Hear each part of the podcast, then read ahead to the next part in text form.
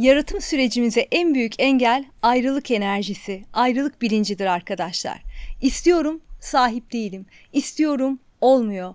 İstiyorum, aslında istediğimden korkuyorum ve evet çoğu zaman bunun farkında bile değiliz. İstiyorum ama ya işe yaramazsa, istiyorum ama ya beceremezsem. Bu yorucu enerjileri hiçbirimiz hak etmiyoruz arkadaşlar. Fakat bütün bu eski ve sıkışık duygusal ve zihinsel kalıplarımızın ötesine yürüyebildiğimizde, alanımız bunlarla bulutlanmadığında bilin bakalım ne oluyor. Hayat da bizim bu netliğimize, kesinliğimize ve kendimizden eminliğimize aynı şekilde cevap veriyor. Hayat diyoruz, evren diyoruz ama bunlar bizim dışımızda bir şeyler değil. Hayat da, evren de burada, tam içimizde olup bitiyor.